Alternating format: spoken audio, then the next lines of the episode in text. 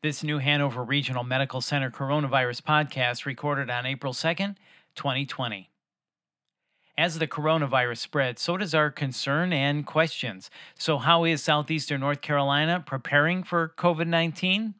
Well, let's learn more on how residents and healthcare professionals can prepare and protect themselves during this time with Dr. Andres Afanador, internal medicine and pediatric specialist at New Hanover Regional Medical Center. This is the Healthy Conversations podcast from New Hanover Regional Medical Center. I'm Bill Klaproth.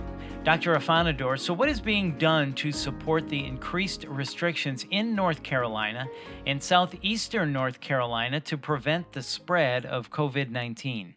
Thank you. The biggest thing we're doing right now to support the stay at home order is promoting our telehealth options. We're offering video visits through our patient portal, MyChart, video visits through other free apps like Zoom, and telephone visits. With these options, we can continue to see patients and treat them from home. And the hospital, and specifically Dr. Philip Brown, have been doing a lot on social media to promote informational and situational examples where they give people examples on social distancing and hand washing. And that is important. So, how are local physicians caring for both patients with possible COVID 19 visits as well as regular well visit patients? Yeah, great question. So, we have several mechanisms in place to manage your your well visits and your sick visits. As much as possible, we try and move patients to do the video visit. To the best of our ability, we're trying to move all of these visits visits to that mechanism, uh, and to prevent a well patient from coming into the office and possibly getting exposed to anything, you know, flu or COVID. If they physically come to the office, whether it's our express care or primary care, we have a triage table. So the triage table is outside, ask very basic screening questions that help us determine what to do with the patient if their symptoms are consistent with COVID 19, for example, uh, fever, cough, or shortness of breath, we take down their contact information and they go right back to their vehicle to wait for a phone call.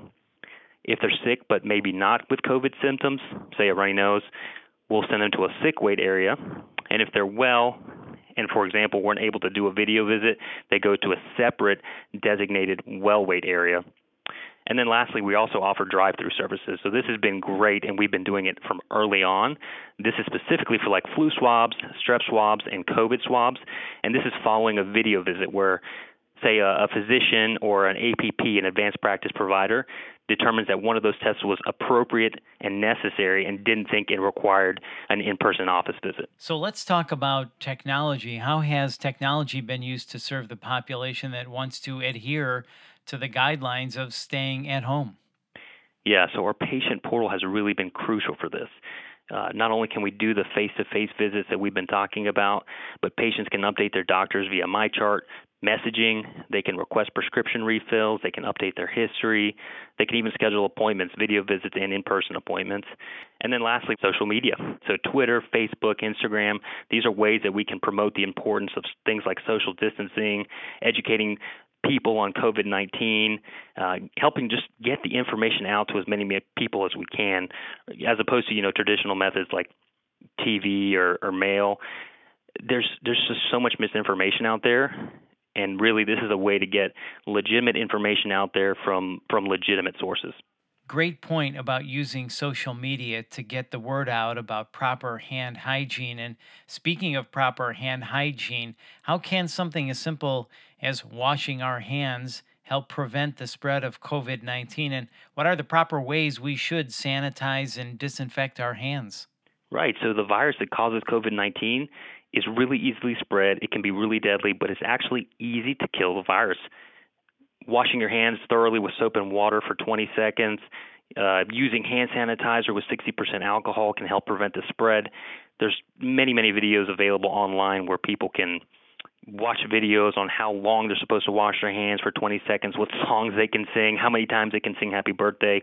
Uh, but it shows you specifically, for example, how to well, clean your fingernails, how to wash between your fingers, how to do the tops of your hands, how to get your thumbs, how to get the wrists, how important it is not to touch your face, how, how frequently we need to sanitize, touch surfaces, frequently touch surfaces like countertops, doorknobs. All these things are things that we can do that are relatively simple and will be hugely effective. That is so true. And actually, there is an image floating around social media which shows the difference between washing your hands for six seconds versus 20 seconds, and they use a black light. And it's amazing the difference between the two. Your hands are so much cleaner when you wash them for 20 seconds. One of the best ways we can help prevent the spread of COVID 19. So let's talk about social distancing. How does social distancing help prevent the spread of COVID 19, and what is the proper distance to keep from others? The best thing I can say is to stay at home. So this doesn't mean that you can't go outside. It doesn't mean you can't see your family. But if you do go outside, you should probably be with those in your immediate household. You probably shouldn't go being visiting relatives. You need to be, maintain a six foot distance between yourself and any others. This obviously doesn't mean your your siblings or your children or your parents or anything like that, but people outside of your immediate household should be at least six feet apart from you. This is what I'm seeing now is a lot of people taking walks in the neighborhood and that sort of thing. If you're going to stop and talk to your neighbor, you need to maintain a six foot distance. Uh, and the point of this is to prevent droplets. This the COVID-19 and the virus that comes with it is is transmitted by droplets. And so by maintaining that distance, we can keep it from reaching you. You know, I never understood that when somebody said it travels through the air. But you know, when the sunlight is shining brightly into your kitchen in the morning, early in the morning, when it's really bright and you see all these particles floating in the air, well, that's what they mean by transmitted through the air. When you see these little particles, you're breathing in these particles, breathing out these particles. So if you're in the vicinity of someone, you're going to be breathing in those same particles. And that's how COVID 19 can be transmitted through the air. Is that correct? Yes, that's correct. It is not airborne like measles, for example, but it comes by droplets, which can float through the air and then settle down. So that's why it's important to maintain a distance of six feet or more as we social distance. So, how can parents protect their children during this time? Yeah, that's a great question. So, with children, thankfully, children are at much lower risk and much lower likelihood of complications from COVID 19, but we still don't want to take any chances whatsoever. Hand hygiene is, is the big one here, right? We can't, it's difficult to get children to, to keep from touching their face to keep from sucking their thumbs for sure. So frequent hand washing, social distancing, play dates need to be postponed for right now. Maybe they can do them via Zoom or, or FaceTime or other apps, but um, those are the biggest things that they can do. So, lastly, doctor, what advice can you give to fellow healthcare professionals when coming home to family after caring for patients each day? How can you help keep them safe? Uh, this is a tough one. You know, personally, we're all dealing with this. We're a two physician household in my home.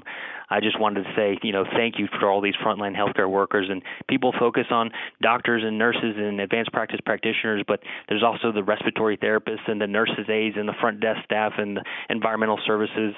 Um, what we personally are doing in the home is is obviously practicing hand hygiene. We we get undressed before uh, upon arriving to the house. Clothes goes into the garage, into the laundry. We shower. We come out um, and then we interact with our families, and that's tough. You know, the kids they want to see mommy and daddy. They want to give us a big hug as soon as we get home and that's something we've been struggling with. Um, but the biggest thing that we can do is, is is be dedicated with our hand washing and our PPE, our personal protective equipment in healthcare settings to minimize our exposure, so we don't bring it home. Absolutely. And Dr. Afanador, we want to thank you and your wife and all of the healthcare professionals who are on the front lines in the fight against the coronavirus. And thank you so much for your time today. We really appreciate it and stay safe. Thanks for having me. That's Dr. Andres Afanador. And for more information, please visit nhrmc.org slash coronavirus for up-to-date information. And if you found this podcast helpful, please share it on your social channels and check out the full podcast library for topics of interest to you. This is the Healthy Conversations podcast from New Hanover Regional Medical Center. I'm Bill Klaproth. Thanks for listening.